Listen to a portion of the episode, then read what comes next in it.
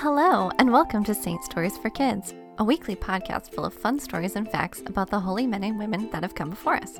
I'm your host, Chantal Barros. Saint Stories for Kids is brought to you by Shining Light Dolls. Discover award winning Catholic dolls, books, and more. Catholic mom designed, Catholic kid approved. Visit www.shininglightdolls.com to learn more and sign up to receive free coloring page printables while you're there. Today we'll be telling the story of St. Peter the Apostle, whose feast is celebrated on June 29th. St. Peter was given the name Simon at birth, but was renamed Peter by Jesus himself. Peter means rock or stone. St. Peter had been a fisherman before he met Jesus, along with his brother Andrew. But when Jesus met them, he called them to come follow him and become fishers of men instead.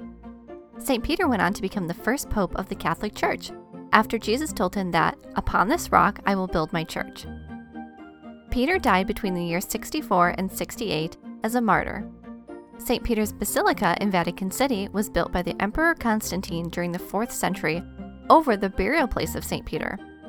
Even though this turned out to be a super inconvenient location for the building, it was important to early Christians to build it in the correct spot. The altar was built directly over the remains of St. Peter.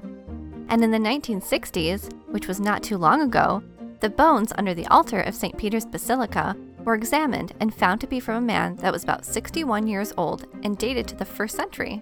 Amazing! St. Peter is the patron saint of a lot. Some of his patronages include bakers, bridge builders, fishermen, butchers, locksmiths, and against fevers. Now it's time for our story. After Jesus' resurrection and ascension, his disciples began to travel and preach, just as he had asked them to do. One day, two of his apostles, Peter and John, went to the temple in the afternoon. It was three o'clock when people would be gathering for prayer. Peter and John walked across the large square that was paved with marble, and in front of them they could see the beautiful gate, which was the name given to the main entrance to the temple. Sitting at the gate was a very poor and lame man. He had never in his whole life been able to walk. Every day his friends would bring him to the beautiful gate, where he would sit and beg, hoping that people would take pity on him and give him a little bit of money. Everyone in the community knew this man and knew that they would see him sitting there at the gate every day. When St. Peter and St. John reached the entrance to the gate and the man, they stopped, and St. Peter spoke to him, saying, Look at us. The poor man looked up at them, expecting a little bit of money. But St. Peter said, I don't have any gold or silver to give you, but what I do have, I'll give to you. In the name of Jesus Christ, walk. With those words, Peter took the startled man's hand and lifted him to a standing position. And as he was being lifted, the man felt the muscles in his feet and ankles change. He felt them grow strong. He felt the healing power of the Holy Spirit come upon him. Completely shocked, he stood up on his own and began to walk for the first time in his entire life. The man grew more and more excited as he walked up the temple steps with the apostles as the enormity of the miracle sunk in.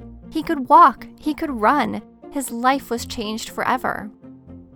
Overcome with joy and thanksgiving, the man ran ahead of Peter and John, praising God.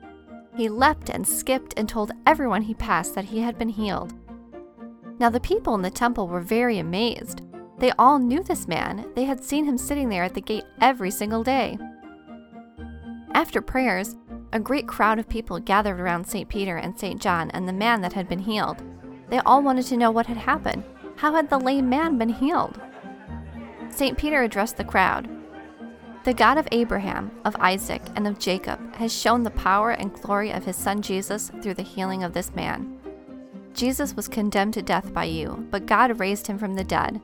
We saw him risen and tell you it's true, and the power of Jesus has made this man strong. God, who has raised up his Son, is ready to bless you all and turn you all away from your sins. The people were amazed, and many hearts were converted. This crowd attracted the attention of the rulers, and they were angry when they heard St. Peter saying those things. But Peter persisted and spoke the truth to them as well. They demanded that he stop talking about Jesus. But Peter refused, saying, Whether it is right to obey you or to obey God, you can judge. As for ourselves, we will not keep silent and we will share the things we have seen and heard. The rulers wanted to keep Peter and John and punish them, but they themselves saw that a miracle had been performed and were afraid to punish the disciples, so they let them go. St. Peter and St. John left the temple and praised God for the miracle and for their freedom. The story of St. Peter reminds us that miracles heal on many levels. They can heal physically, and even more importantly, they can heal hearts and turn them back to God. St. Peter, pray for us. Thank you for joining us today, and we hope you enjoyed the story. Be sure to subscribe to the podcast, tell a friend, and reviews are always appreciated.